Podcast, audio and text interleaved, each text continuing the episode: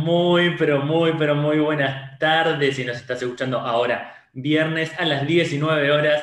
Si no, como decimos siempre, buenas noches, buena madrugada, buenos días. Si nos encontrás en algún otro momento de la jornada, brindamos con el mate caliente de este lado, tereré del otro. Hola, amigo hermano Sí. Roberti, ¿cómo le va? ¿Cómo anda ese viernes? ¿Cómo termina ese diciembre? Bueno, Uy, uy, uy, qué, qué, qué loco. Programa número 70 y 72, no dijimos 72. 72. Bueno, eh, ahí, feliz. O sea, en parte, como hablábamos recién fuera del aire, tomando, tomándomelo con soda a este fin de año. Pero bueno, bueno, saludo a todos los, los oyentes, este, televidentes, amigos, amigas, amigues que están del otro lado sintonizándonos, viéndonos otro viernes feliz. Obviamente, como estuve todos los viernes, donde uno deja por fuera todo lo que le puede estar pasando de manera personal y, viene a entregarlo, viene a, a disfrutar y viene a tener esta charla terapéutica, podría llegar a decir, eh, durante los primeros minutos y luego sabiendo que uno está informando y está haciendo llegar, obviamente, información, valga la redundancia, a mucha gente que nos ve del otro lado y también cruzando palabras, ¿no? Con gente del palo, que es siempre lindo conocer y, y saber. Hemos escuchado tantas historias, hemos eh, eh, tenido tanto en este año que yo creo que, ¿cuánto nos quedaría? ¿Un, un programa más? Eh, sí, porque ya el próximo entramos, si no me Hacemos equivoco. especiales, ¿eh? el, el 24 y el 31 hacemos especiales. Claro. Ah, es verdad, ve- estamos 20 25 y... re perdidos. Sí. Re perdido. No, pero va, va a haber, va a haber programa, programa nuevo, nada de eso de revisar el archivo con los audios, como todos hacen, no. No nos paró nada este año, así No, que... no nos va a parar una fiesta. Hoy escuchaba la radio eh, a la mañana donde parecía, o sea, es un poco paradójico este hecho de frenar tantos días durante lo que es Navidad y lo que es Año Nuevo, habiendo tenido un año tan particular y tan frenado, ¿no? Es como que está en la naturaleza uno decir, che, no, no puede ser, tendría que seguir. eh, durante tanto, tanto tiempo hemos estado este, bueno, no digo que sin trabajar, o sea, muchos hemos ado- adoptado esta manera home office, pero es como raro, ¿no? Digo, frenar más feriados o tener estos feriados que no sabes, porque en definitiva uno tuvo tanto tiempo en su casa eh, haciendo no sé qué, que como que los feriados suenan raro durante este 2020. Sí, totalmente. Eh, no sé, fue un año de un montón de cosas, eh, a pesar de, de- todo lo conocido por todos. Eh, fue un año de mucha realización para nosotros. Ya vamos a tener tiempo para charlar más tranquilo, más tranquilos en el último programa del año sobre todo lo que nos dejó este 2020 pero contentos, muy contentos de cómo se va terminando en el sentido de cantidad de gente que nos sigue, cantidad de gente que se suscribe al canal, que ven eh, estos, estos videos, estas emisiones. Eh, semana a semana crece un montón y eso nos pone súper felices, súper felices. El otro día nos llegó a la página un comentario, una nota eh, sobre la vuelta al teatro en Córdoba eh, de alguien que no conocemos, que, que, nos empezó a leer y que nos resumía un poco las noticias que, que nosotros compartíamos. Y agradecía por eso, por la claridad, por el hecho de, de, de, la fácil lectura. No nos gusta mucho vuelo poético, literario. Es, eh, es cortito directo, ¿no? Cortito y el pie. Y informar lo más que podamos, que nos quedamos hiper mega archi corto, porque si fuese por uno, le daría 24/7 a todos escenarios, pero bueno, hay que laburar aparte el trabajo que paga el alquiler, hay que ir al supermercado. Por el momento nos toca hacer eso. Por el momento ya viviremos de escenarios nacionales 24/7. Deseo Así para que, pronto. Sí, claro que sí. Gran deseo para el 2021, por lo menos de que se empiece a caminar todavía más de lo que estamos encaminados. Siempre se pide un poquito más. Este no está, no está de más luego de un año tan particular, pero es como vos decís, es así, es, es una manera de entregar también un servicio a, a tantas a, a, tantos productores, a tantos este, actores, gente que la rema, gente de lo independiente, eh, que eso realmente es, el hecho de un comentario, de una compartida en las redes, es, tan gratificante para uno cuando dice, siente que estando acá valió, la pena estar aquí, digamos, durante todo un año tan, tan, tan extraño y de sostenernos ante, ante la adversidad. Entonces, todo es totalmente gratificante. Y el contacto que no se perdió con los teatreros y teatreras de todo el país, ¿no? Eh, que uno como misión quiso seguir manteniendo el vínculo y tenemos amigues eh, eh, en toda la Argentina, por suerte, recién comenzadas amistades, ¿no? Y, les vamos preguntando cómo le están pasando, cómo lo están sobrellevando. Nos alegramos mucho cuando, por ejemplo, nos enteramos que el festival de primavera teatral en Bariloche se está haciendo en estos días eh, y conviene un formato mixto porque una sala abrió y con aforo recibe algunos vecinos de Bariloche y pueden compartir esto. Así que nada, fue, es nuestra misión seguir federalizando el teatro con tanto amor, ¿no? Y quiero destacar algo nada más, cortito, pero para la gente igualmente yo estoy seguro que la gente se da cuenta, pero hay que destacar el laburo incansable de Pablito, y ahora te hablo a vos, amigo hermano, de cuando parecía que todo quedaba en la nada, sacaba siempre un as debajo de la manga y, bueno, este, aparecía alguien que necesitaba que su voz escuche, que necesitaba mostrar lo que estaban haciendo. Nunca hubo faltante de, entrevistados y de gente que, ni, tampoco de agenda, que podría haber sido lo más difícil eh, y que uno también lo vio, siendo realista, de que se venía una de corte general cómo salíamos de esa. Sin embargo, este, creo que no estuvimos fuera del aire ni siquiera una semana, o, capaz que un programa, no lo sé, ya ni lo creo que no. No, no, nada, nada, nada, porque uno, cuando justo hicimos el corte, dejamos nada más la entrevista. Eh, porque había que aprender a usar todo esto nuevo, de grabarnos por, por Zoom y eso.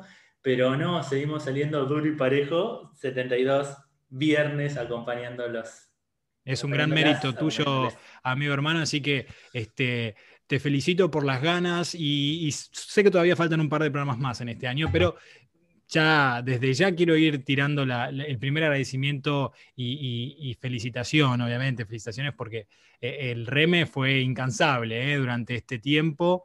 Eh, y esas reuniones de preproducción en donde por ahí se bajaba alguien o pasaba algo y bueno, siempre saliendo adelante y eso es un gran mérito tuyo. Gracias amigo por la compañía, gracias por estar del otro lado, por sumarte a esta locura desde el minuto cero, porque cuando surgió la idea no pensé en otra persona que en vos, me dijiste que sí, obviamente al toque, y acá estamos, 72 Yo vengo a meter preguntas de, viste, yo soy el tipo de la voz del pueblo. Viene y te pregunta uno que no tiene ni idea, que capaz que no vio de las 100 obras que hemos hablado, vio 23, eh, pero bueno, no importa, él pregunta igual y se mete. Así que este, me encanta cumplir ese rol y, aprendo mucho, aprendo mucho también de, de la gente que ha pasado por aquí, eh, han dejado frases que me han quedado grabadas, que le hemos estado utilizando también nosotros luego, eh, eh, referente a esta situación tan, tan poco común ¿no? de la pandemia, y hemos tenido grandes personajes artísticos, productores, compositores, intérpretes, así que hay que sacarse la galera. la idea también era abrir ¿no? el espectro, que no siempre sea gente que está en escena y que podemos ver, o algún dire, o una dramaturga, o alguien del padre, ¿no? Hemos charlado con gente que labura en, teatro desde el lado de prensa, gente que tiene sala o un espacio y le cuesta. Eh, esto fue como súper amplio y todos quienes tuvieron que contar algo, que quisieron relatar una historia, su historia, eh, tuvieron lugar, lo van a tener por siempre. Eh, y un escenario página que el año que viene cumple 10 años desde aquel chiquito blog. Eh, ya, el niño está más grande. Así que bueno, esto vamos a seguir charlándolo. Eh, empezamos a, despedir el año. nosotros que somos melancos nos encanta uh. esta cosa de... por, eso, por eso mismo, estamos a 18, faltan dos viernes más para terminar el año, así que vamos a estar charlando un par de... Pañuelo, pañuelo para la próxima edición, pañuelos.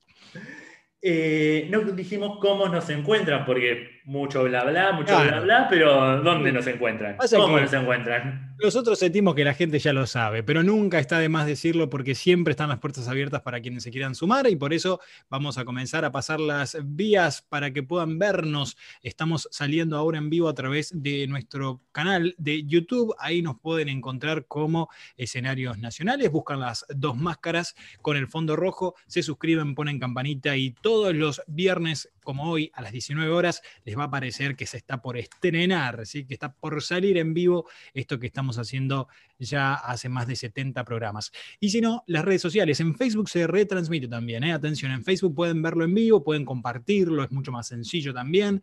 Este, pueden eh, comentar, etiquetar, lo que ustedes quieran. En Facebook estamos como Escenarios Nacionales, en arroba Escenarios Nacionales Instagram. Y por último, obviamente hay que decirlo, la materia prima, todo lo que nosotros comentamos aquí está en esa página que está a punto de cumplir 10 años, una década llevando información federal sobre este hermoso arte es escenariosnacionales.com.ar. Spotify, si sos de salir a andar y escuchar en el auto, en el celular, bueno, ahí también nos encontrás ¿eh? para que escuches todos los programas de un tiempo aquí, al hoy. Una vez que terminemos este, se sube y está todo perfecto ahí cargado.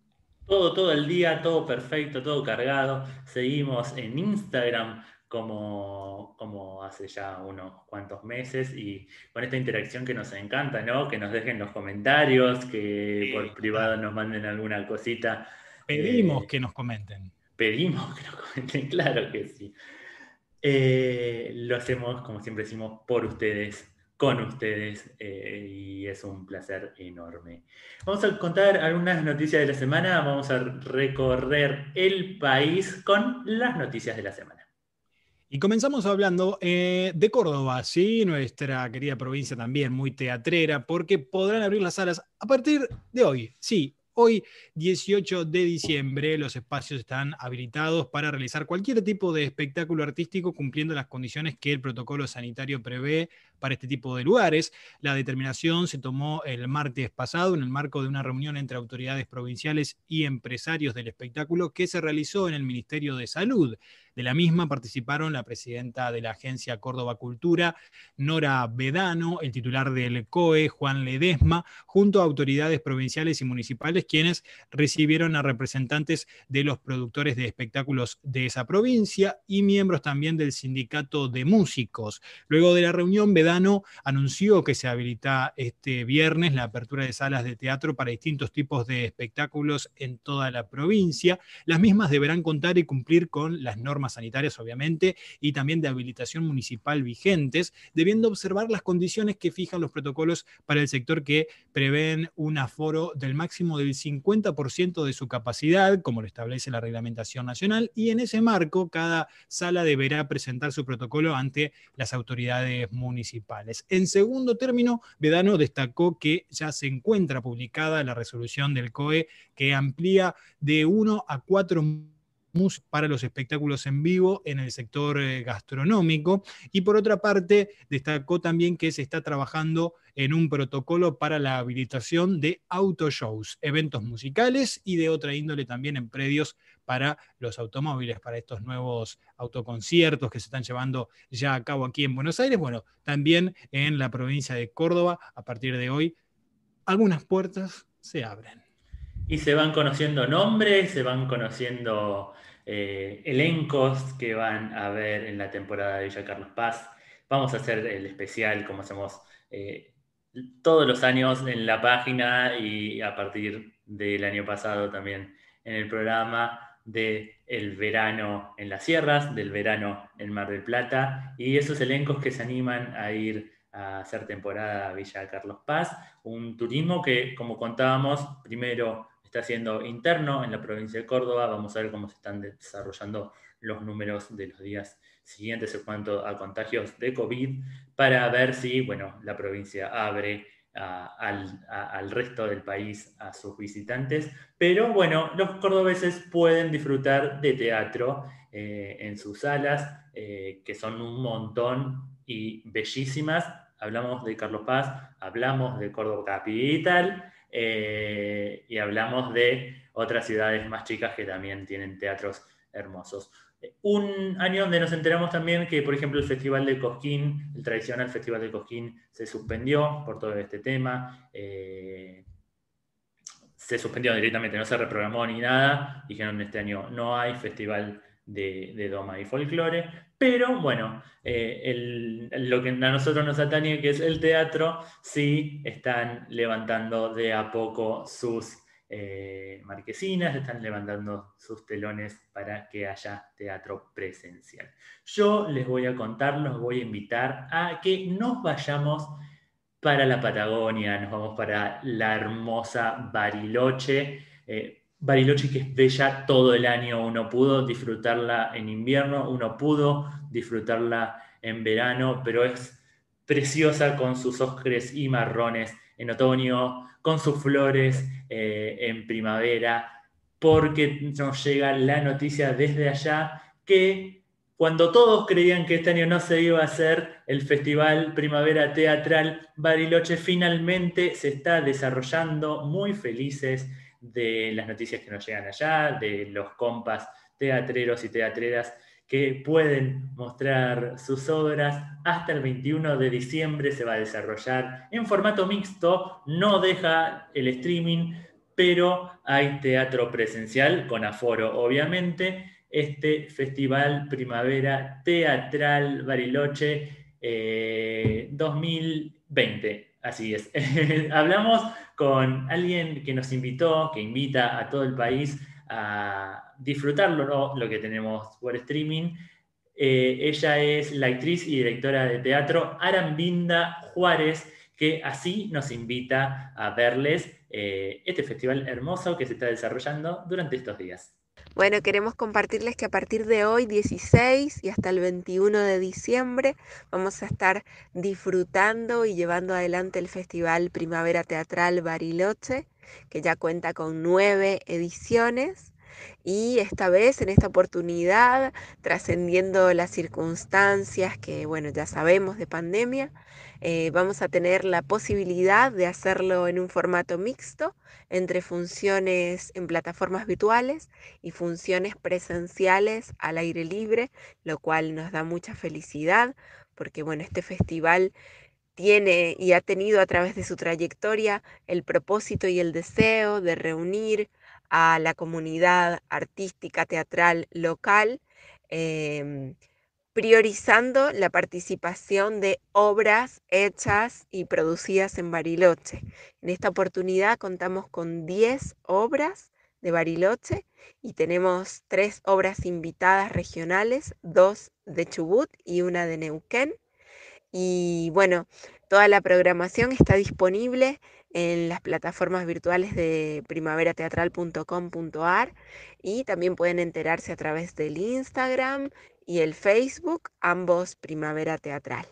Bueno, este festival reúne así todas las producciones locales que, se han hecho desde la edición anterior en 2019 hasta ahora 2020 y el espíritu del festival es un espíritu de encuentro, de creación colectiva, de colaboratividad y de cooperativismo. Así que, y bueno, también de acercar al público eh, toda, toda esta cosecha artística eh, a la gorra para que pueda ser accesible y para que nadie se quede afuera por cuestiones económicas. Así que estamos invitando a toda la comunidad barilochense a disfrutar de esta edición que ha sido todo un logro y que nos da mucha alegría poder llevarla adelante de esta forma y tener todas estas propuestas para todo público. Eh, hay propuestas para adultos, hay propuestas para toda la familia y, y bueno, estamos contentos y contentas de haberlo logrado. Así que contamos con el público barilochense para realizarlo y para que tenga todo ese sentido de encuentro. Así pasaba Arambinda, eh, qué nombre particular, me estaba leyendo porque me costó, eh, a invitarnos al Festival Primavera Teatral Bariloche. Ya tenemos eh, nuestras valijas listas para el próximo año estar allí. Se hizo la inauguración el miércoles en, el en un anfiteatro bellísimo eh, a las 18 horas. Ahí vimos cómo fueron pasando los distintos participantes. Y bueno, ahora a seguir disfrutándolo por streaming, quienes estemos de lejos de Bariloche y quienes se puedan acercar hasta alguna de las salas donde hay teatro presencial, también la invitación está hecha para ellos. Amigo, Bien, aprovecho a mandar un saludo grande a mi colega, amigo. A sí, allá, claro. Se volvió, a Bariloche hace unos días, nos pudimos ver la semana pasada para despedirnos después de un año tan particular en donde estuvo por acá, se fue para allá, bueno, un compañero locutor que eh, ha vuelto a su lugar y muestra unas fotos de los paisajes que son realmente increíbles. Son todos fotones, o sea, lo saques con lo que lo saques, tengas o no tengas experiencia en fotografía, el paisaje se presta. Son fotos que yo, digo siempre, son fotos que se, sacan solas. y sin filtro. y, sin filtro. Sí, sí, por más. Totalmente celular, poca calidad que tengas, son fotos que se sacan solas. Qué lindo. Coincido totalmente. Ojalá pronto podamos volver, me invita todos los veranos, pero bueno, eh, pronto estaremos nuevamente por Bariloche y si se, si con el programa. Eh, vamos a viajar a otro lugar también de las maravillas que tiene nuestro extenso país y hablamos de Mendoza, porque tenemos que irnos específicamente a Godoy Cruz. Eh, la bodega Arizu abre sus puertas para una noche de teatro. Este viernes se conmemora el Día Internacional del Migrante y en el marco de esta celebración la Municipalidad de Godoy Cruz pondrá en escena la obra Memoria del Agua de Sergio Martínez con la participación especial del Ballet Municipal El evento comienza hoy a las 21 horas en la histórica bodega Arizu con una entrada solidaria y Memoria del Agua es una apuesta escénica que se desarrolla como un homenaje a la inmigración de, en la ciudad de Godoy Cruz. Tendrá lugar en el emblemático establecimiento ubicado en Avenida San Martín 1515 y para ingresar se solicita un eh, alimento no perecedero, por persona, ¿no? que podrá canjearse la misma noche de la función. Lo recaudado será destinado a colaborar con la Casa del Migrante de esa localidad. Los cupos se verán reducidos y limitados respecto a la capacidad total del recinto para poder respetar obviamente las disposiciones del distanciamiento que son hoy vigentes. Eh, una vez adentro, el público deberá adecuarse a las medidas sanitarias dispuestas, como por ejemplo, obviamente el uso de tapabocas eh, eh, durante el acceso y durante la función y también durante la salida, es decir, durante todo el espectáculo. Mantener la distancia a la hora de entrar y permanecer, permanecer en la sala toser o estornudar en el pie del codo, como ya lo sabemos, no tocarse la cara y utilizar alcohol en gel. Cosa que eh, lo hemos eh, ya grabado a fuego eh, a lo largo de, toda esta pandemia, pero bueno, resulta raro volver a comentarlo porque ya tiene que estar incorporado, ¿no? Así que muy bien, este, hoy a las 21 horas entonces se sumará el ballet, como dijimos, municipal del departamento, dirigido por Virginia Páez, y lo que es la apuesta, Memorias del Agua, cuenta con un elenco compuesto por Melissa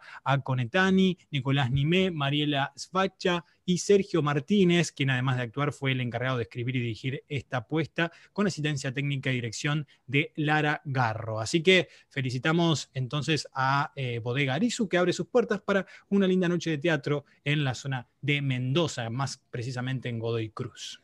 Hicimos el chivo, ahora nos mandan unos vinitos, eh, agradeciendo acá, atrás. Eh, qué lindo ver teatro, disfrutar de un poco de, de, danza eh, tomándose un vino.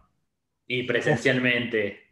Lo hicimos tanto tirado en el sillón viendo streaming que queríamos contar esta noticia, que una bodega abra sus puertas para compartir esa copita de vino, para, en las funciones de prensa, ¿no? sí, que a veces vemos unos cuantos que pasan por la mesa, pasan por la mesa, van dejando lo de plástico. Eh, bueno, queríamos compartir esta noticia porque más allá de, la broma, eh, es, otro escenario nacional muy representativo de la Argentina, una bodega que abra sus puertas para esto, ¿no? Es súper argento, vino, teatro nacional en Mendoza. Totalmente. Así que, tengan una hermosa, hermosa función. Y quienes están por allá y nos están viendo ahora pueden hacerse una escapadita porque es ahora a las 9 de la noche. Aprovechen. Aprovechen, eso mismo. ¿Con qué seguimos de musiquita? ¿Con qué nos vamos a relajar un rato y seguimos con más escenario? Mira, Diría que nos vamos a relajar, pero le vamos a poner alegría, porque, y esta noticia la tengo que dar con, mucha emoción, porque si somos un programa federal no podemos dejar de lado a la provincia de Corrientes, porque de Corrientes al mundo durante esta semana se supo que la UNESCO declaró el chamamé Patrimonio Cultural de la Humanidad. Así es, la Organización de las Naciones Unidas para la educación, la ciencia y la cultura, declaró al chamamé, la tradicional música y danza litoraleña, como patrimonio cultural inmaterial de la humanidad por su trascendental aporte a la cultura en todo el continente.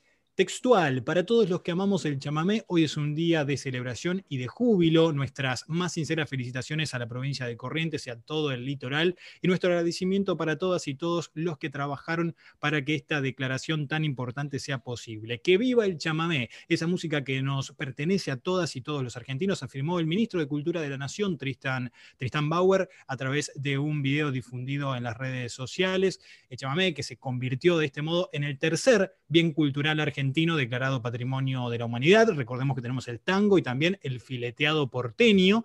Bueno, el chamamé es una expresión que se vive, se baila y se canta. Abarca la provincia de Corrientes, toda la zona del litoral y también tiene presencia en lo que es Paraguay, Uruguay y Brasil. Este año entonces la música litoraleña tuvo grandes eh, pérdidas también, como por ejemplo a los 80 años fallecieron la cantora correntina Ramona Galarza, reconocida en lo que es este género, eh, y también el cura y cantautor Pai Julián Cini, quien recorrió el país llevando su música y también como sacerdote al frente de parroquias e iglesias. Bueno, grandes referentes de esta música, si por ahí estás viendo esto y no escuchaste nunca chamamé o no sos del palo, bueno, te digo que podemos hablar de, empezando Tarragorros, podemos irnos por, no sé, Blas Martínez Riera, los hermanos Barrios, este, si querés un poco más, que lo podés haber visto en la tele, Teresa Parodi, eh, Chango Spasiuk, y bueno, muchísimos más que eh, han sido referentes de este ritmo.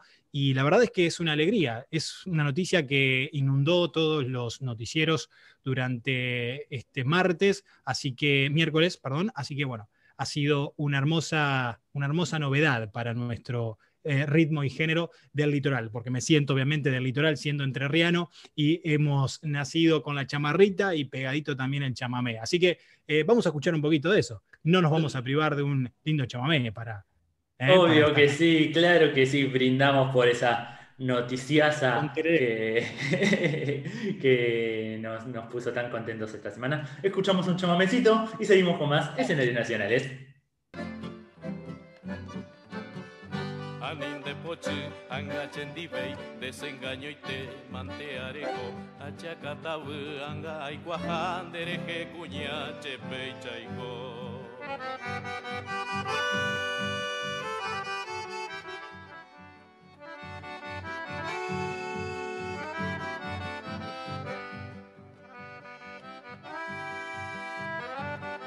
Y volvemos de escuchar un clásico, así es, kilómetro 11 en esta semana tan festiva ¿no? para el norte de nuestro país y para el país entero por el reconocimiento de la UNESCO para el chamamé. El zapucay, ¿no? Algo que siempre tiene que estar en estas canciones, bueno, es un grito, eh, comentamos un poco, es un grito de eh, nuestra alegría o de enojo, de triunfo y de rebeldía, y fue el grito de guerra de los correntinos eh, peleando en tantas batallas, algunas nuestras y otras ajenas, ¿no? Zapucay en guaraní viene a significar sonido quemante, vibrante, que manifiesta emociones muy intensas. De hecho, en sus épocas más populares, hubo muchos tipos de zapucay que podían diferenciar claramente distintos sentimientos. Un dato ahí respecto a este grito tan particular que, ni bien empieza a sonar ese acordeón o ese bandoneón, alguien lo dispara.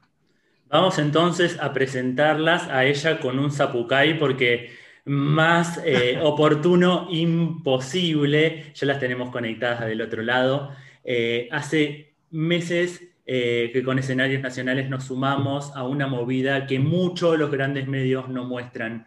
Los titulares levantan la noticia de una vuelta del teatro cuando en realidad no es tan así nuestro espíritu independiente y un justo reclamo al gobierno de la ciudad por una emergencia cultural ya hace que hoy estemos charlando con ellas después de un duro año para nuestra cultura porteña. Bienvenidas al programa número 72 de Escenarios Nacionales. Andy Bertone, miembro de la agrupación Escena, y Checha Petrilli, también de Escena y de la agrupación PIT, que nuclea a los profesores de teatro independientes. Bienvenidas eh, y gracias por estar del otro lado. Hola Pabli, hola Ger, muchísimas gracias por esta invitación. ¿Cómo andan?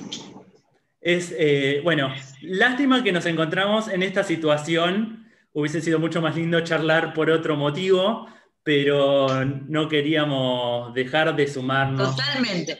Al, reclamo y a la Ojalá nos inviten otro día para hablar de cosas artísticas. Y presenciales tomando unos, unos mates, con la vacuna puesta. Totalmente, por favor. Nosotros arrancamos los últimos programas yendo primero a lo personal, a lo íntimo, eh, a la pregunta que capaz con tanta vorágine y tanto vértigo diario, cotidiano, se pierde, ¿no? ¿Cómo están? ¿Cómo termina el año más allá de todo esto, ¿no? Eh, Checha. Bueno, buenas tardes, gracias por la invitación también. Eh, estamos conmovidos, digamos que estamos tal cual esto que dijiste, tirando nuestro último zapucay del año. Eh, estamos eh, así como podemos, no hay un agotamiento, creo que eso es generalizado en toda la sociedad, ¿no? Y, pero poniéndole toda la garra también. ese es un poco el estado real, por lo menos que yo estoy teniendo. fue duro en muchos sentidos, este, yo también tengo una hija en, eh, que en primer grado, entonces también esto del Zoom y la virtualidad, la alfabetización en casa, como que sumó tareas, más todo lo que fue este gran viraje que tuvimos en nuestras tareas artísticas o de gestión de espacios, eh, virarlas a la virtualidad o, aplicar a los apoyos que hubo desde Nación, hubo todo una, un proceso de adaptación que, bueno, que nos deja ahora con, el caballo cansado, pero con las ganas de, continuar y de, y de rescatar lo bueno también que tuvo este año, que en el caso, por ejemplo, de PIT o de ATIA, son agrupaciones que se formaron en la pandemia, porque también eso creció muchísimo, ¿no? La convocatoria de las redes, redes de redes, los colectivos, la gente agrupada, como más facilidad también para participar, eh, por esto de no tener que trasladarse, ¿no? Andy, ¿cómo te, encuentra el 18 de diciembre del 2020? Hoy, agotada, agotada, preocupada, muy preocupada, con esta, mm, esta sensación que, que tuvimos a nivel mundial de incertidumbre, ¿no? Creo que, esta, este, la incertidumbre creo que es como lo más angustiante, porque vos no le podés poner palabra a lo que sucede, entonces em, reinventarnos desde todos los lugares, y estoy hablando más allá de la situación de la cultura independiente, ¿no? Digo, esto es como en líneas generales, pero a la cultura independiente se le suma la incertidumbre de la vuelta. Mm. Em, y, lamentablemente la certeza de un panorama desolador. Creo que todavía no, no, llegamos a ver lo que va a suceder en el 2021 y el pronóstico es, eh, la verdad que la palabra es triste, sí. Eh, angustiante, porque ante la posibilidad de la no apertura, ustedes piensen que la cultura independiente ha generado deuda durante todos estos meses. Em, contabilizamos el día lunes entre, entre las tres grandes asociaciones de Cava, Artei, eh, Sena y Meca, 20 espacios que cerraron. Eh, y sentimos que esto es la punta del iceberg. Así que nos agarra em, nos agarran muy cansados porque, porque fue una, mucha la tarea durante el año que tuvimos que hacer para sostener a, los, a, las salas, a los artistas, a los compañeros, para sostenernos mutuamente, quiero decir, em, para acompañarnos, para eh, pensar políticas juntas, para llevar adelante, para presentar a las autoridades. Es un trabajo diario y enorme, porque por suerte la comunidad eh, cultural de la ciudad de Buenos Aires está muy organizada.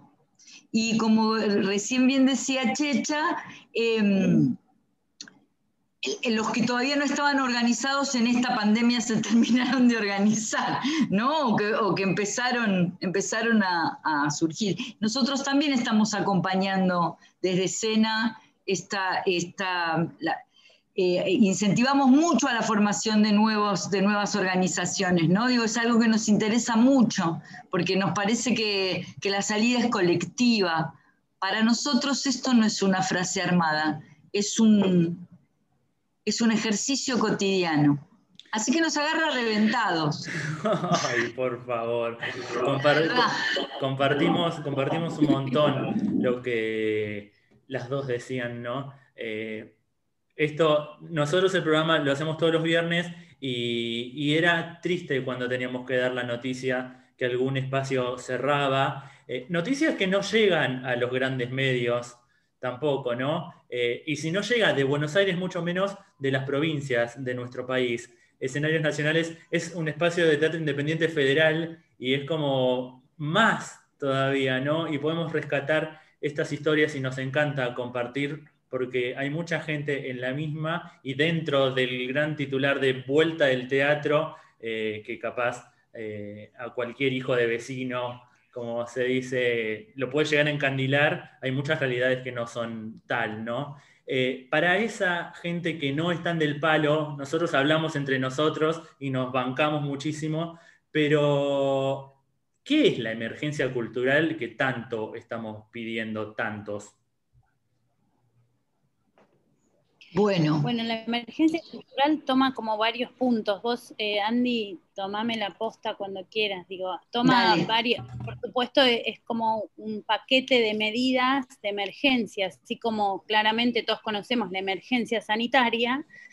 La emergencia cultural eh, justamente busca atender a todos los sectores con muchas medidas. Se presentaron tres proyectos de ley de emergencia cultural eh, de los cuales no sé en qué estadio está, no sé, Andy, vos sí sabés, este, pero que habla por, de, bueno, de, salir un poco de la precariedad laboral que tenemos todo el sector independiente, con un monotributo cultural, con una asistencia en las tarifas de los espacios, con una asistencia eh, también de subsidios, pero no em, eh, ¿cómo se dice esto? Eh, no aplicables, digamos, que no es que tenés que presentar un proyecto, no me sale la palabra, disculpen. Este, y, algunas cosas más, ¿no? Que, están ahí, eh, que ahora no recuerdo bien, pero sí son varios puntos donde se pide, donde la asistencia es desde el Estado, asistir, eh, no trabajar, es que no que estamos deseosos de volver a las salas, de volver a trabajar, de volver a dar clases, pero hay imposibilidades físicas, sanitarias y económicas que nos lo impiden. Entonces necesitamos una asistencia del Estado en ese sentido. Sí, es tal cual lo que dice Checha y, la verdad que ya no tenemos más margen. Esto es como una situación que es urgente. Eh, vos decías eh, esto a nivel nacional. Hace dos semanas, más o menos, tres semanas, tuvimos una reunión con, la gente del INT donde había representantes de todo el país, de, de, asociaciones, grupos, teatros, salas como nosotros de todo el país, y el panorama también es tremendo, desolador, absolutamente desolador. Es esto que dices, eh, Checha, ya la actividad Independiente venía muy golpeada en los últimos cuatro años, muy golpeada. Y nosotros tenemos, hicimos un relevamiento, los datos que nosotros vamos a tirar son datos de Cava, porque es lo que nosotros manejamos, pero me parece que eh, es como para dar un pantallazo general. Eh, eh, ojalá me equivoque, pero creo que en el que en todo el país el panorama más o menos es parecido, pero nosotros manejamos que el 70%, el 74% del porcentaje de los trabajadores de la cultura están en una situación irregular, o sea, trabajan en negro. Y mm, es, precario. Y el 26% restante, el 40% de ese 26% eh, recibe un sueldo menor al sueldo mínimo o a la canasta básica. O sea, la situación ya en general era grave. Para los espacios culturales también, porque piensen que los tarifazos eh, en Cava han hecho estragos. Eh, por eso en este paquete de medidas que nosotros pedimos, que tiene que ver con la emergencia cultural, primero cuando vos declarás la emergencia estás reconociendo la problemática del sector y eso eh, no es menor. Y a partir de ahí, eh, implementar esto que decía Checha, ¿no? Una serie de políticas que ayuden a paliar esta situación en el mientras tanto no se puede volver. Porque, a ver, los espacios culturales independientes no podemos volver. No es. Eh, no, no, somos el, multiteatro que puede poner una cabina sanitizante, una fila de por medio, claro. No, se puede volver. Imagínense que los espacios independientes de capital tienen un aforo de 50 personas, en su gran mayoría, 100 personas. Digo, hay unos porcentajes muy, muy altos de que son de 50, máximo 50. Entonces, con un aforo del 30% podríamos estar cortando tickets de 10 entradas. Eh, vas a pérdida, es imposible poder sostener. Eh, también para los profes independientes, eh, no podemos dar clase en un espacio independiente, que es donde nos movemos habitualmente, porque tenés que dar clases para cinco o seis alumnos con toda la furia, o si no, te plantean que vayas a la vereda del espacio o a la vuelta del espacio donde es como, bueno, anda a la calle, ¿no? ¿Y cómo haces? ¿Cómo van al baño? ¿Cómo cuidan sus cosas? ¿Qué responsabilidad? Bueno, son muchísimas las razones por las cuales estamos diciendo que no podemos volver que entonces hay que asistirnos porque no tenemos ingresos. Muchísimos compañeros y compañeras están trabajando otra cosa desde hace mm. muchos meses, porque estamos en el décimo mes. Eh, las agrupaciones hemos, nos hemos organizado para repartir bolsones. Los espacios eh, han estado acopiando bolsones para después repartirlos. Bolsones de comida, ¿no? Nuestra actividad además también. Sí, hemos charlado con los artistas solidarios y, nada, contamos la movida también. Eh, claro, o de formarnos, de asistirnos en cuanto a formación también, ¿no? Asistirnos en cómo hacemos para trasladar lo que hacíamos eh, presencialmente a la virtualidad, eh, apoyo emocional, que es lo como arrancaron ustedes esta entrevista, ¿cómo están? Esto, esto también es importante, ¿no? Eh, ese tejido de red que se fue armando. Pero es, ya llegado este límite donde se sanciona un presupuesto en Cava, ahora el 10 de diciembre, que han desoído los legisladores que están a cargo de sancionar ese, ese presupuesto, las cartas que hemos enviado, todas las agrupaciones que, hemos hecho la conferencia de prensa para pedir que revean ese presupuesto, nos están diciendo no solamente que no van a dar la emergencia, con, eh, eh, la emergencia cultural, nos están diciendo que nos recortan el presupuesto. Entonces, si ya el 2020 fue así, por eso estamos diciendo que no tenemos margen. Otro compañero hablaba de estamos en terapia intensiva. Entonces, ahora que estamos tan con el imaginario ¿no? de, de la enfermedad y el COVID, Estamos en terapia intensiva, necesitamos asistencia. Este sector de la cultura independiente que representa el 80% de las actividades culturales de Buenos Aires. A ese 80% de las actividades le llega el presupuesto de la Ciudad de Buenos Aires, es tremendo el número, ¿no? Ustedes imaginen, 80% del volumen de la actividad es, lo trae la cultura independiente. Bueno, esa actividad está financiada básicamente por el propio ejercicio de hacerla, porque desde el, desde el gobierno de la Ciudad de Buenos Aires, dentro del Ministerio de Cultura, esa partida representa el 1,98% del presupuesto de cultura de la Ciudad de Buenos Aires. Y todo esto lo pudimos saber acá en Cava. Ustedes hablaban de lo federal, porque tuvimos acceso a todos esos números. Fue un arduo trabajo llegar a todos estos números y de investigación en PIT somos federales y hemos tratado de replicar este, esta investigación, este análisis. Y saben que hay muchos lugares donde está muy blindado todo esto. Mm. No llegamos a, conocer esos números. Esas son otras problemáticas, ¿no? También lo traigo, por supuesto, acá estamos hablando de Cava, pero no quiero dejar de nombrarlo porque este, es muy, muy llamativo. Más que llamativo, uno ya sabe que es así, pero da bronca también, ¿no? Porque tenemos que tener acceso a qué se hace con el dinero del Estado, que es nuestro, ¿no es cierto?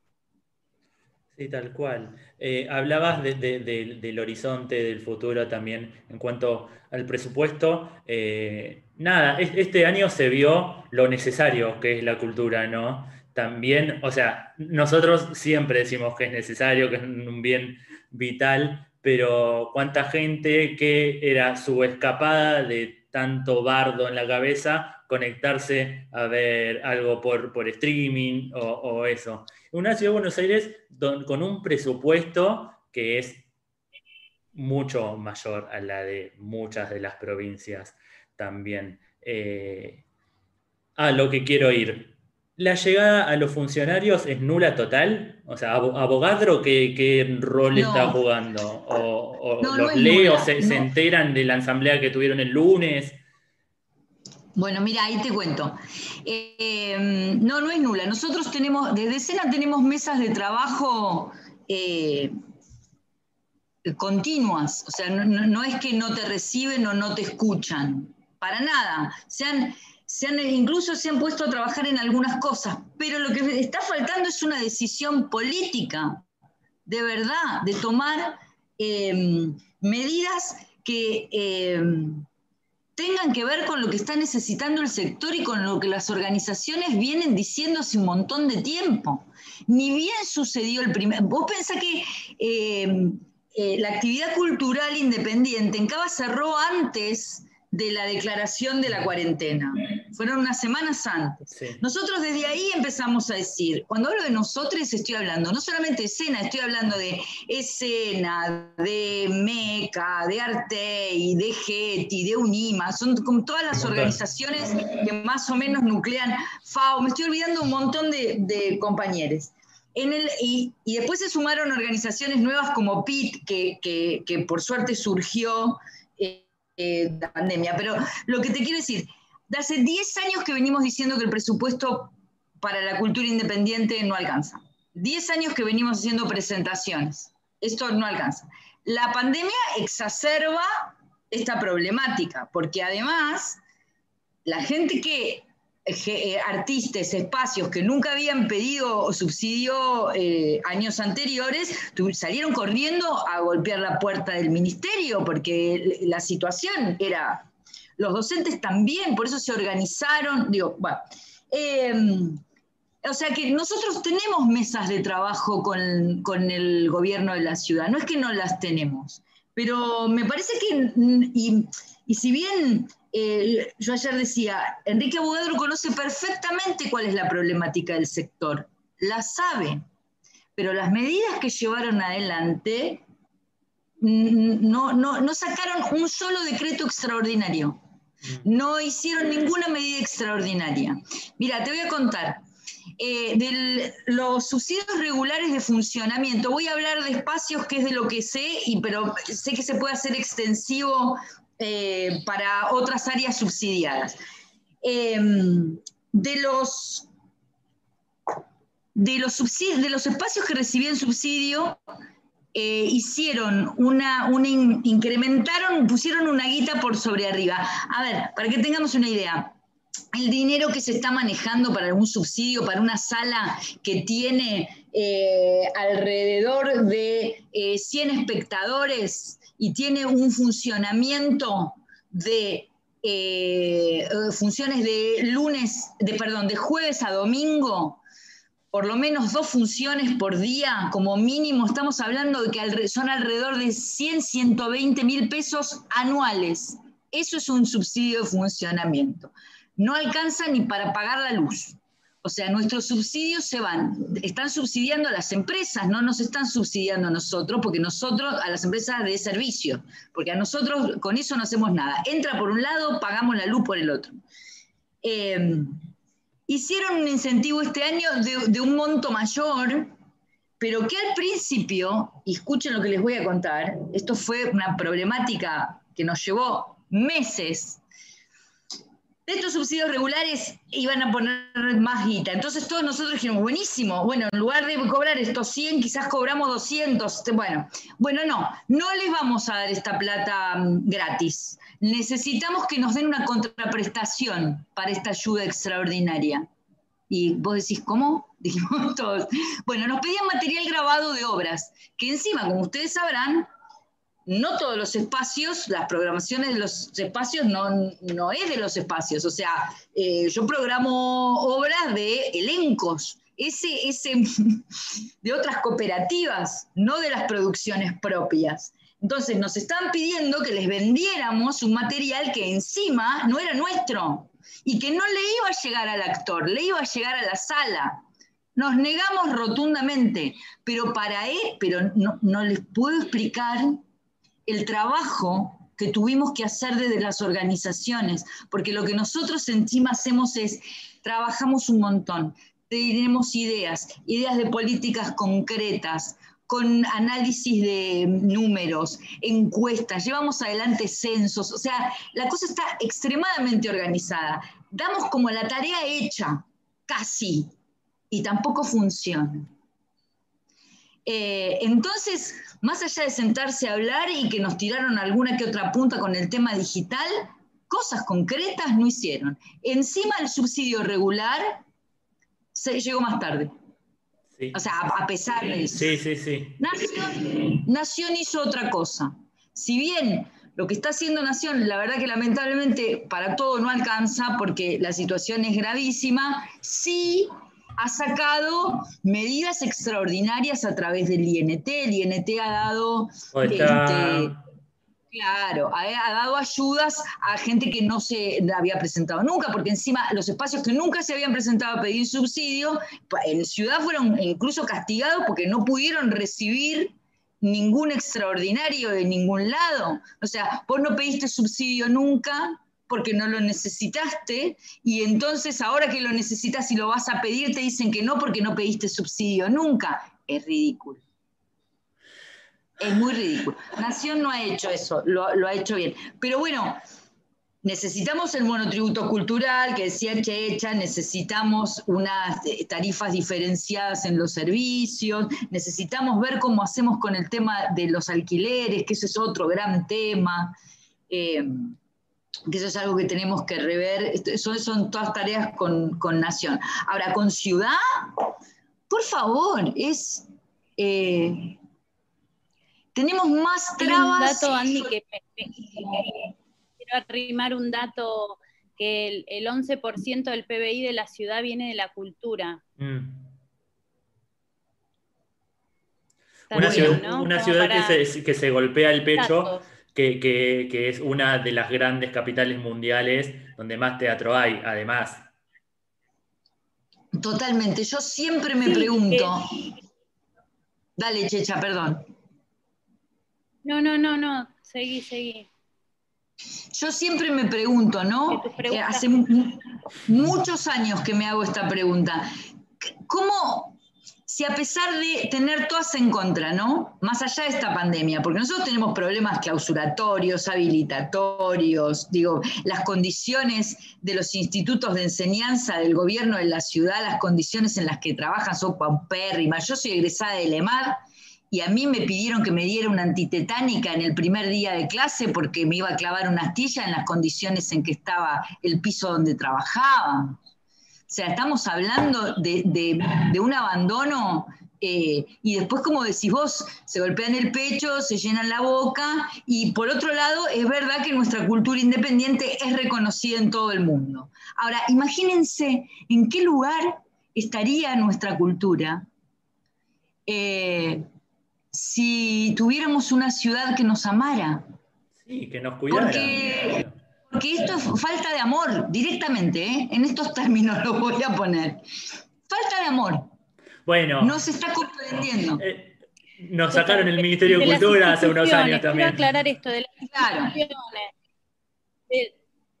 Total, porque hay otra cosa que lo sentimos un montón después de la conferencia de prensa, que los medios que estuvieron, no los más grandes que algunos vinieron y se han replicado, pero la sociedad sí tiene amor por la cultura y a eso también apelamos para que eh, se hagan eco de esto, traten de replicar, que apoyen las como vinieron haciendo, pero ahora con más, con más conciencia, ¿no? Si aparece algún coso eh, por internet, el streaming, no sé qué, y si viene de la cultura independiente, digo, también ese apoyo y ese amor de la, de la sociedad lo sentimos en cada momento, ¿no? Eh, pero sí la falta de amor absoluta este, y también yo siento y, me hago cargo y creo que, muchos lo sentimos que es algo perverso, porque no hay amor, pero sí hay carteles que dicen esto es nuestro, ¿no? O sea, cuando les conviene el cartel está y cuando, pero en los, en los hechos hay recorte,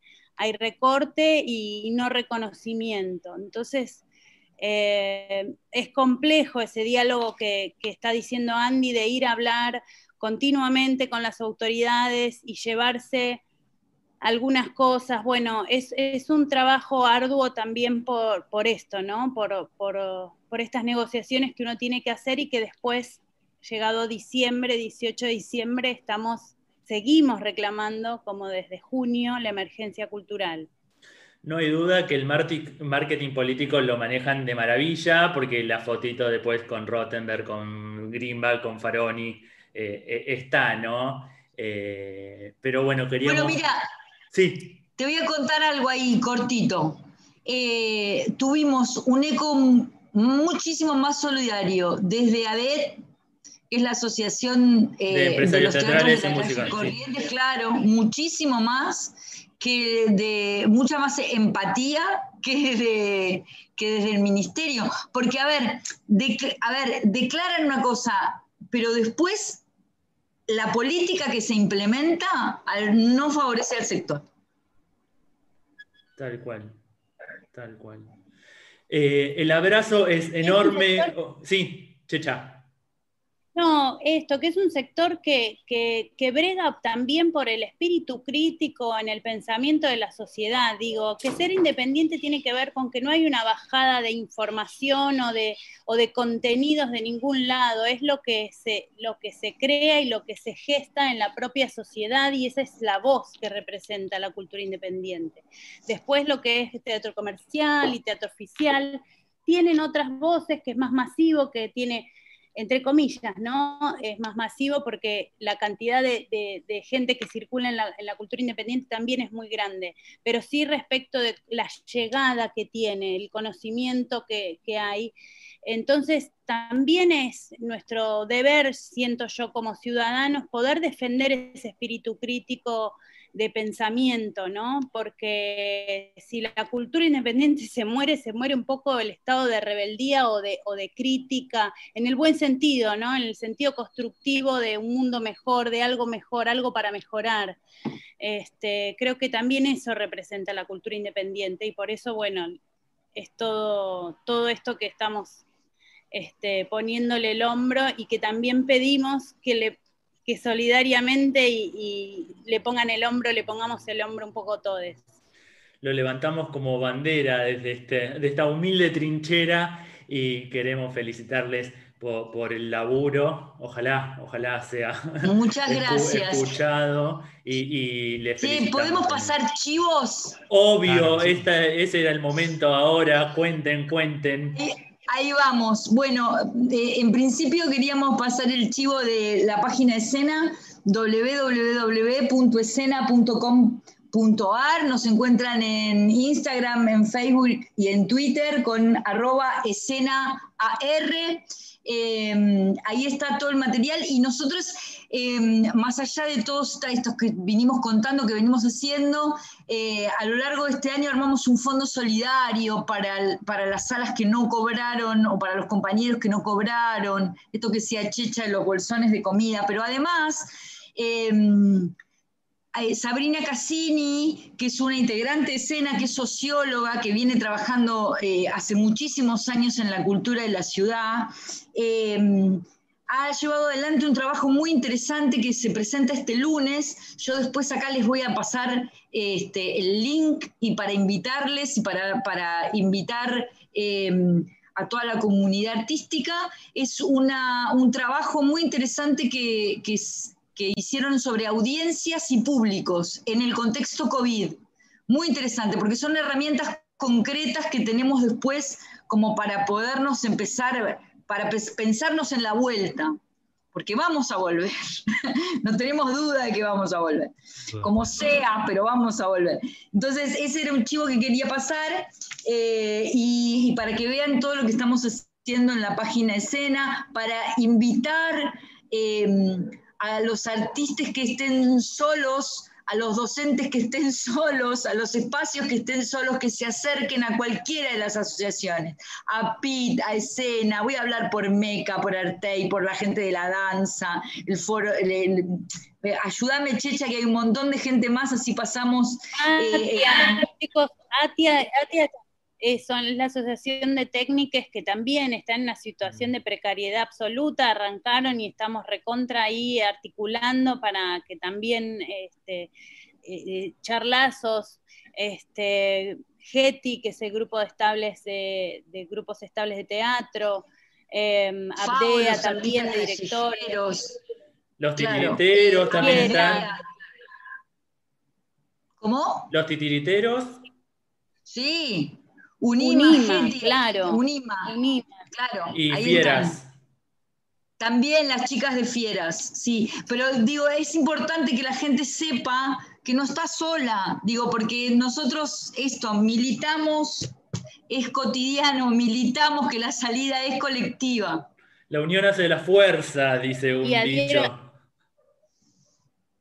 Quiero, también pasar el, el, chivo, no, esto, sumarme a esto que dice Andy, eh, arroba agrupación PIT, que también estamos en Instagram y Facebook. Eh, este año, en septiembre, eso nos federalizamos, estamos llegando a un montón de provincias y, lo que más resonaba en ese proceso de federalización es que eh, el, concebirse como profesores. Algunos decían, ah, soy profesor independiente de teatro. Como también hay mucho apoyo, o sea, eh, la única salida muchas veces es la docencia dentro de un marco estatal y entonces los talleres quedas por la tuya. Bueno, hay toda una situación así, así que recontra invitamos a sumarse a PIT. Este, que estamos trabajando también un montón, somos cerca hasta ahora censados 800 profesores en todo el país, eh, que se sumen también, que ahí van a encontrar también red. No pude acercar. Sí, amigo. Respecto, digamos, a la gente que lo está viendo ahora en este momento, que lo va a ver después también, digo, con la apertura un poco más tranquila, ¿no? Ahora de la gente, del andar por la ciudad. Eh, recuerdo la charla con Artista Solidario, estábamos todavía muy blindados con respecto a esto, te tenían que ir a buscar el alimento o, este, este, tipo de, movida para poder colaborar. La gente que hoy está aquí, si ingresa a la página, va a poder encontrar, va a poder, digamos, asesorarse de cómo poder colaborar en cualquier caso con artistas y demás. Eh, o hay que hay algún lugar físico también donde se puede acercar, eh, también cómo aportar para este fondo. En, caso de PIT, nosotros hemos hecho dos festivales a lo largo de la pandemia, con, que después fueron a fondos esos solidarios o a constituirnos como asociación civil, eh, y seguramente haremos pronto algunas más acciones en este sentido, y ahí está toda la info. Por ahora estamos con el Instagram y Facebook, en breve seguro sale nuestra web también. Este, así que si nos siguen, seguro que, que se van a enterar cuando lo hagamos. No sé, escena Escena eh, desde la página, en la página ahí está como toda la información de a dónde se puede escribir. El festival, está el festival ahora en enero de escena. En enero alargamos un festival, sí que es en realidad, nosotros venimos haciendo festivales regulares hace muchísimos años, los últimos dos no los pudimos hacer por el tema de la, de la pandemia, no, por el tema económico, que fue así como que nos... Eh, nos golpeó un montón y, este año sacamos fuerza de donde no las teníamos y nos organizamos y lo vamos a hacer. Eh, después les pasamos bien como toda la data exacta, así nos van promocionando en el programa. Claro que sí. Resta nada más agradecerles, felicitarles por, por la lucha y decirles de nuevo que cuentan con este espacio de escenarios nacionales eh, para difundir lo que necesiten siempre. Eh, estamos todos en la misma, aunque de diferentes lugares, estamos eh, haciéndonos compañía así. Andy, muchísimas gracias. Checha, muchísimas gracias. Queríamos charlar con ustedes para que nos cuenten un poco desde adentro lo que muchas veces no llegan o quienes no sabían que estaba, en qué está la cultura porteña. Bueno, esta es lamentablemente la triste realidad. Muchísimas gracias. Agradecidísimas, gracias. Gracias. Así pasaban por el programa 72 de escenarios nacionales esta charla que tuvimos con Andy Bertone y Checha Petrilli de la agrupación Escena de PIT. Vamos a estar obviamente compartiendo toda la información en escenarios nacionales, en nuestro Instagram, en nuestra página. Vamos a escuchar un poquito de música, amigo. ¿Con qué seguimos? Así es. Vamos con video de estreno y después te cuento de qué se trata.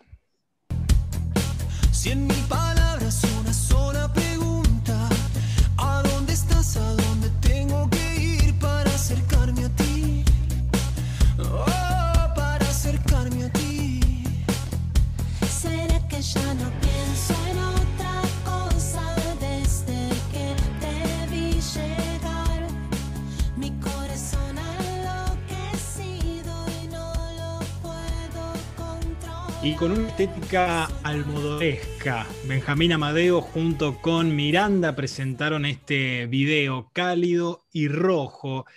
Benja, un artista que nunca se queda quieto, que avanza, que podemos ver fit con diferentes artistas eh, y avanza a paso firme, la verdad, en su carrera musical y lo presenta junto a estos dos consagrados ya hace muchísimos años y conocedor, acá mi amigo Pablito, de, de- su, de su gran este, Amamos a musical. Miranda, amamos. Cálido y rojo, entonces cálido y rojo, ahí está, exitoso tema que sacan entonces juntos y ya pueden observar entonces el video en todas las plataformas. Hace un par de domingos pude volver a disfrutar de un ratito de teatro presencial con ella. Les contamos también el programa sobre Jonier, es un unipersonal que interpreta maravillosamente la querida Anita Padilla en la vidriera del Teatro El Tadrón, una obra que es dirigida por Jorge Díez sobre una mujer que frente a su espejo se siente dividida. Este domingo es la última función y así ella nos invitaba. Hola, mi nombre es Ana Padilla y quiero invitarles este domingo 20 a las 20 horas a ver Yoñe en el Tadrón. Yo en la vidriera, el público en la vereda. Yoñe de Jorge Díez y dirección también de Jorge Díez. Es una experiencia diferente, distinta, pero es teatro en vivo y es una felicidad y una fiesta tanto para el público como para mí poder volver de otra manera, de una manera diferente, pero estamos volviendo de a poco. Sabemos que la emergencia cultural del teatro independiente sigue vigente, que la cultura independiente no volvió, pero bueno, hacemos lo que podemos y los, yo los necesito a ustedes. Y ustedes seguramente también me necesitan un poquito, porque el teatro es sanador, el teatro es vida y el teatro es alegría. Bueno, los espero este domingo y después volvemos en enero. En enero estamos de vuelta a partir del domingo 10 de enero a las 20.30 horas. Yoñe de Jorge Díez en el Tadrón, Armenia y Niceto Vega. Los espero. Y en la calle Chile 2080 está el hermoso teatro El Popular. Y este fin de semana está lleno de programación, así que atención, porque la programación no es solo por streaming, sino también presencial. Anabela Valencia, coordinadora de la sala, nos invita a verla. Este fin de semana Teatro del Popular se vestirá de fiesta. El viernes te esperamos para ver a María Rosa y Ramón Marquesano, con músicos invitados, Martín León, Cecilia Palacios y Emiliano Ferrera en guitarra. El viernes a las 21 horas, a la gorra. El sábado tenemos la última función de nuestro tan querido espectáculo virtual, el Corso de los Mandatos. Este hermoso espectáculo que estuvo durante todo el año llega a su fin este año. ¿eh? Y te esperamos a las 21 horas el sábado por Zoom. Tenés que reservar en alternativateatral.com. Y el domingo, otra fiesta más. En la vereda del Popular estaremos con los gigantes hermosos José Chacoma y Mariludis junto con su gran grupo Cantares del Alma. ¿Sabes dónde? En la vereda, en la vereda del teatro. Todos estos espectáculos, viernes, sábado y domingo, los ofrecemos a la gorra. Podés hacer tus reservas en alternativateatral.com. Acordate que estuvimos muchos meses en nuestras casas sin poder salir. Ahora con todos los cuidados te esperamos el viernes y el domingo en el teatro. Y el sábado te puedes seguir quedando en tu casa y nos ves por Zoom. Teatro El Popular, Chile 2080, Ciudad Autónoma de Buenos Aires. Todos los espectáculos a la gorra. Se nos termina el programa 72 de escenarios nacionales. Hicimos la recorrida por el país. Fue súper federal y fue bastante fuerte. eh, realidades que nos enteramos. Bueno, nosotros ya un poco la conocíamos, pero queríamos acercarle eh, qué está pasando con la cultura porteña.